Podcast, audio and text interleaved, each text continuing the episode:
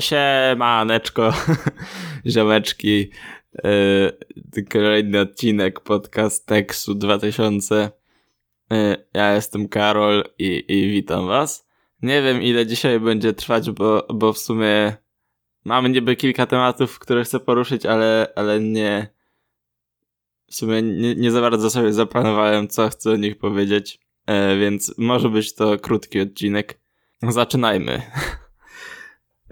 Więc byłem wczoraj u fryzjera i w sensie, no, to jest zdanie, które brzmi w obecnych czasach dziwnie, w sensie, no,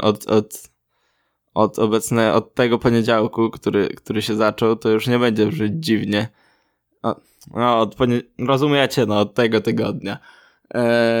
No, ale się, no, byłem, ostrzygłem się, no i tak nie jestem przyzwyczajony do tak krótkich włosów.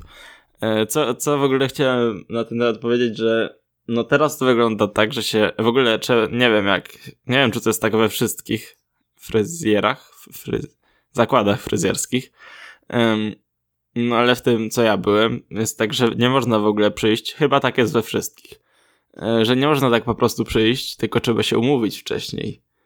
Wiecie, wziąć wizytówkę albo zadzwonić na telefon i dopiero są terminy na kilka dni do przodu. Nie można się umówić na załóżmy, jak dzisiaj bym chciał, to na jutro czy coś takiego. I jak zazwyczaj no tego mojego fryzjera, choć w sumie tam są same panie fryzjerki, ale się mówi fryzjer, tak? No w zakładzie fryzjerskim, do którego chodzę, tam stały w jednym pomieszczeniu dwa fotele obok siebie, a w drugim też dwa albo trzy. A teraz stoi taki jeden na środku. I no panie fryzjerki mają takie przyłbice, prawdaż?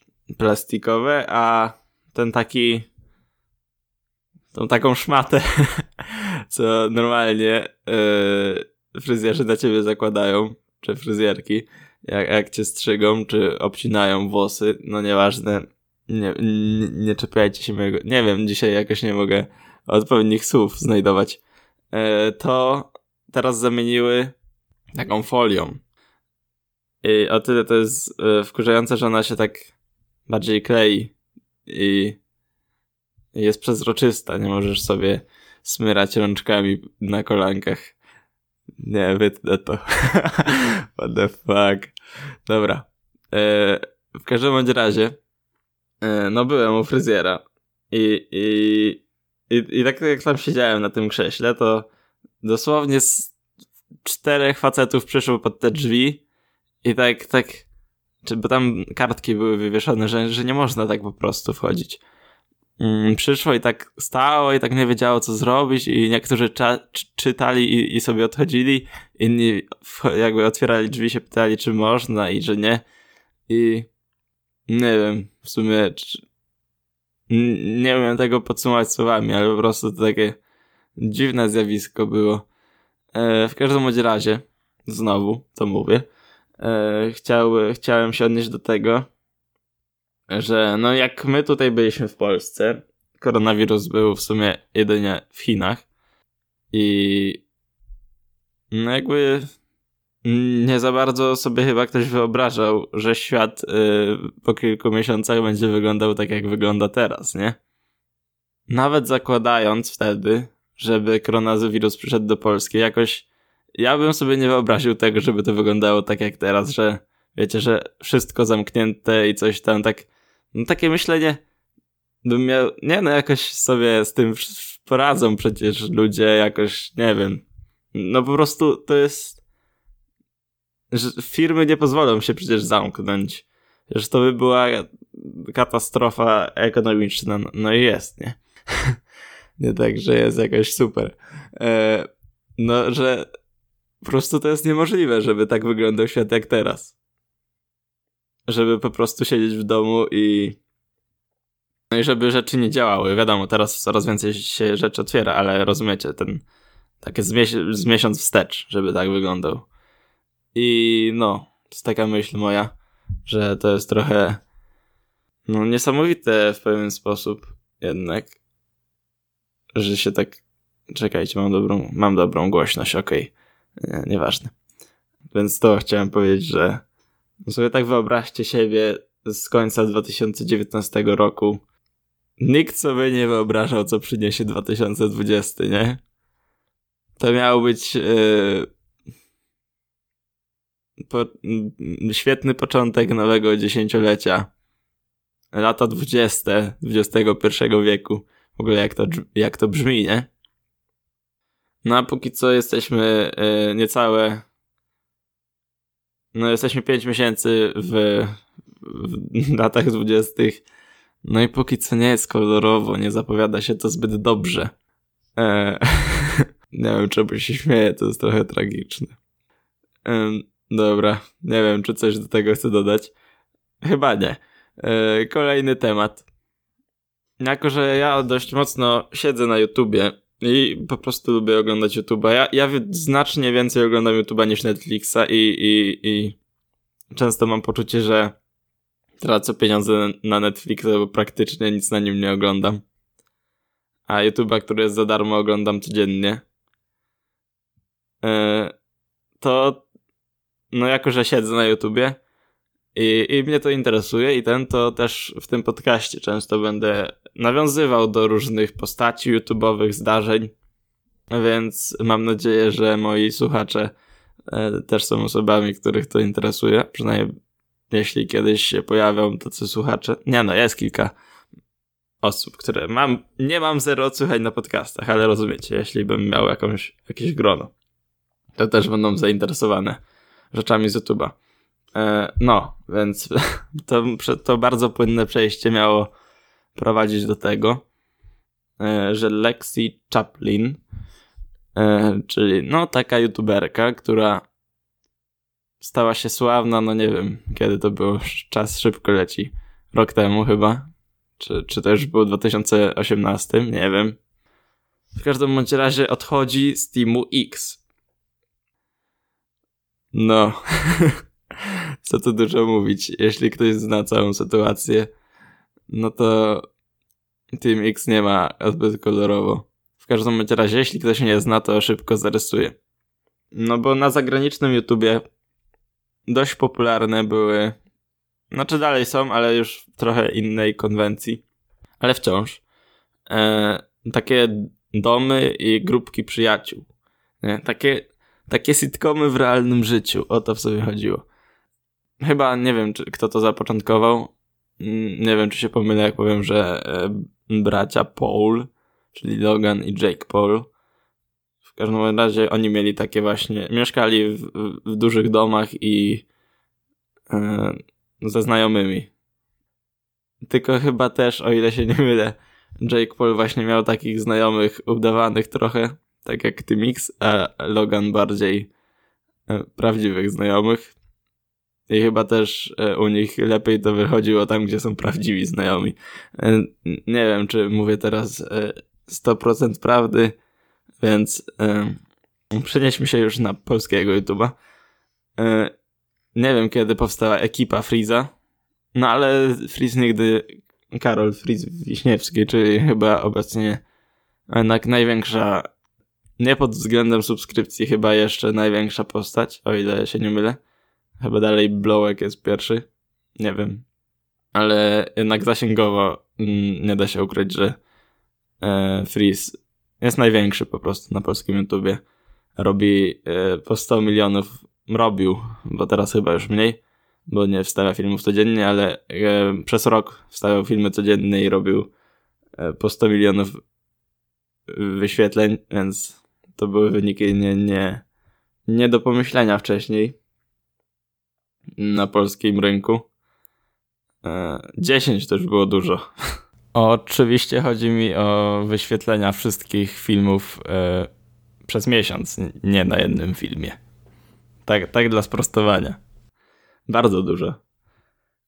W każdym razie właśnie Friz jakoś 1,5 roku temu stworzył dom ekipy, no i zamieszkał ze znajomymi w domu w Krakowie. No i robili filmy codziennie. No i odniosło to duży sukces. No i Stuu Barton, kiedyś polski pingwin, też stwierdził, że taki coś chce zrobić. Tylko, że on nie miał znajomych. Nie no, żartuję. No po prostu tylko on nie zrobił tego ze swoimi znajomymi takimi, wiecie, znajomymi. Oprócz chyba Marcina Dubiela. No tylko ja niejako zrobił rekrutację, nie? Wynajęli duży dom, no willę w sumie, można by chyba powiedzieć, w Warszawie, tak? Chyba w Warszawie, jestem na 95% pewien, że to jest w Warszawie. No i tylko tam też była zamieszana w to jeszcze dość duża firma, albo nawet nie jedna firma przy powstawaniu tego wszystkiego, wiecie, potężne kontrakty i takie rzeczy. Dużo bardziej biznesowo i jak to już było mówione wiele razy, że nie było to odpowiednio zaadresowane, że to nie jest paczka przyjaciół mająca zabawę w dużym domu, tylko jednak biznes. No i dużo rzeczy poszło nie tak po drodze. Już odszedł, prawdaż, Kacper Boński. Też była afera z Marcinem Dubielem, który został wyrzucony z Teamu X przez rasistowskie, nie wiem, żarty? Czy tak można to nazwać chyba? Ale w koniec końców wrócił. I w mojej opinii jedną pozytywną właśnie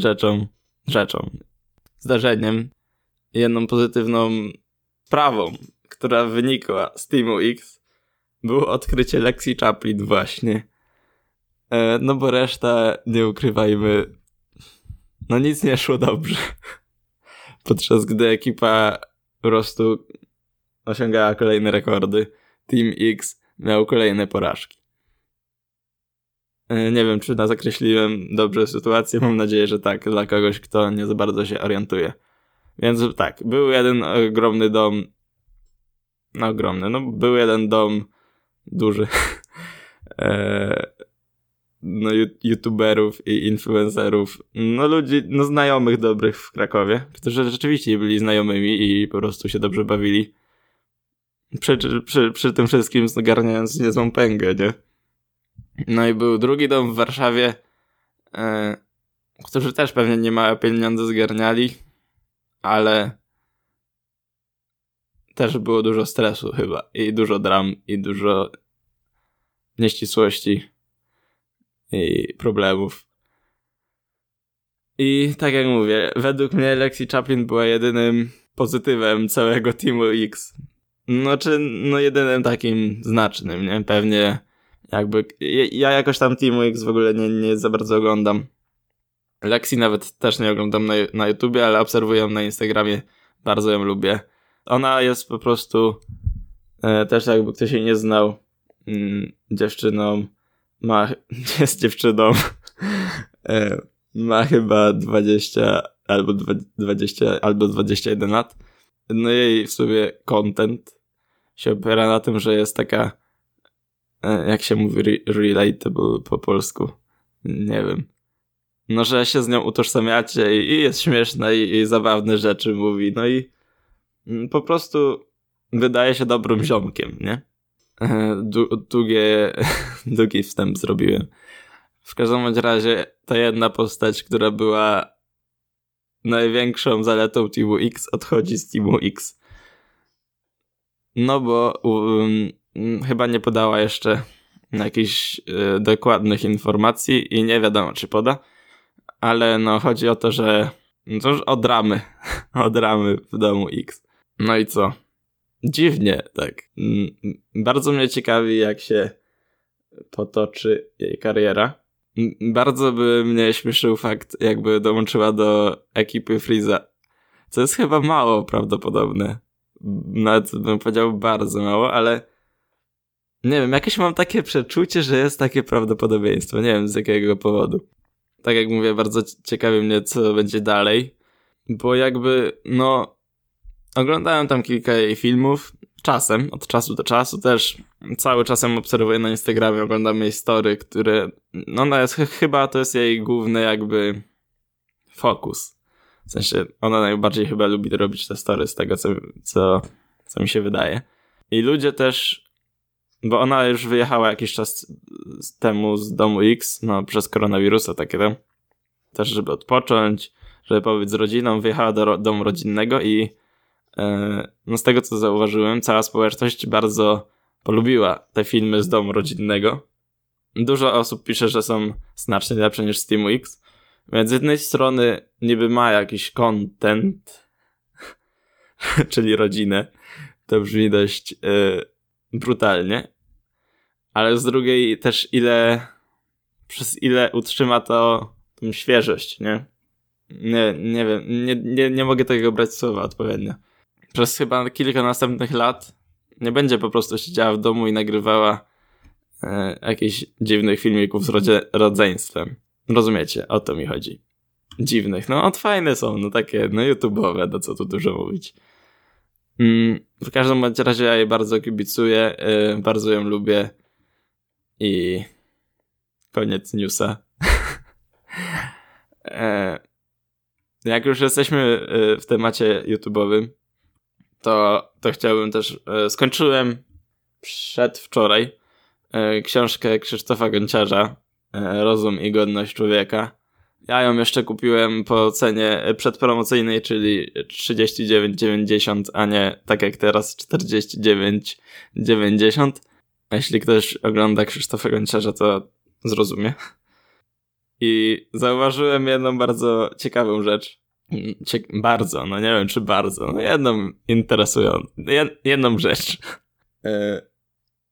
No bo to jest książka wywiad. Książka wywiad rzeka, tak jest chyba reklamowana. Po prostu jest Bartek Przybyszewski, czyli osoba, która chyba koniec końców napisała całą tę książkę. No jest Krzysztof Gonciarz, który jest przesłuchiwanym. Ten, jak to się mówi? Jest z nim wywiad, tak? Bartek Przybyszewski, czyli dziennikarz, zadaje pytania, Krzysztof Gonciarz odpowiada na pytania. No i tak rozmawiają przez całą książkę. No więc jest tam bardzo sporo myśli i opinii i historii z życia Gonciarza. No ja też od czasu do czasu oglądam jego filmy. Teraz jak znowu zaczął stawiać codziennie, to nie tak dużo, ale no wciąż. I też czasem odsłucham sobie podcast jego. Nie cały, albo czasem cały. No różnie, ale jedna rzecz, którą zauważyłem, to że on strasznie ostatnio powtarza te wszystkie rzeczy. W sensie wszystkie historie i tak dalej. Na przykład słyszę jedną historię na filmie i potem dzień później czytam o tym samym w książce. Albo na odwrót, czytam o czymś w książce, potem słucham podcastu, jest to samo opowiedziane. To ja się zawsze tego bałem, że i wciąż się boję, że w mojej twórczości zacznę się strasznie powtarzać. I myślę, że to jest nieuchronne, że za ileś odcinków podcastu będę mówił o tym samym, co w którymś odcinku poprzednim. Ja nawet już nie pamiętam, o czym mówiłem w niektórych odcinkach i nie wiem, czy się nie powtarzam zupełnie swoich myśli. I na pewno się tak będzie działo. No i to chciałem powiedzieć, że... I z tą... o, źle zrobiłem, nie przedłużyłem myśli. Tą myśl chciałem poprowadzić w kierunku kolejnej myśli, czyli takiego internetowego recyklingu treści. Ludzie robią rzeczy w internecie. I kolejni ludzie robią te same rzeczy w internecie. I potem mija kilka lat i w sumie już nikt nie pamięta o tym, że ktoś coś zrobił i można robić to samo. To się wydaje tak, że cały czas trzeba robić innowacyjne rzeczy. Matko, to jest bardziej skomplikowane niż myślałem, że to będzie. Jak sobie teraz o tym myślę, nie wiem, czy chcę w to brnąć, bo nie wysłowię się odpowiednio. Ile? O matkę, już mam 22 minuty. Dobra, no. Nie wiem, czy chcę o tym mówić, bo w każdym razie chodzi mi o to, że niby każdy mówi, że trzeba być oryginalnym i robić oryginalne treści, niepowtarzalne i tak dalej. To jest tak, że możesz robić to samo, co inni, z trochę inną intencją, I to już zupełnie inny content, ale jednocześnie jeśli wszystko by było w tym samym czasie, to się to wszystko zlewa i wydaje się być tym samym. Nie wiem, jak zakończyć tą myśl. Chodzi mi o to, że z upływem czasu ludzie robią to samo i nikomu to nie przeszkadza. Dziękuję. To był podcastek z 2000. Widzimy się chyba w poniedziałek, o ile wpadnę na jakiś pomysł. Muszę zmienić opis, że też w prawie każdy poniedziałek. No i zapraszam was na Instagram. Tam wstawiam informację, że czasem, że wszedł podcast, czasem jakiś rysunek w pęcie. No. To tyle. Cześć.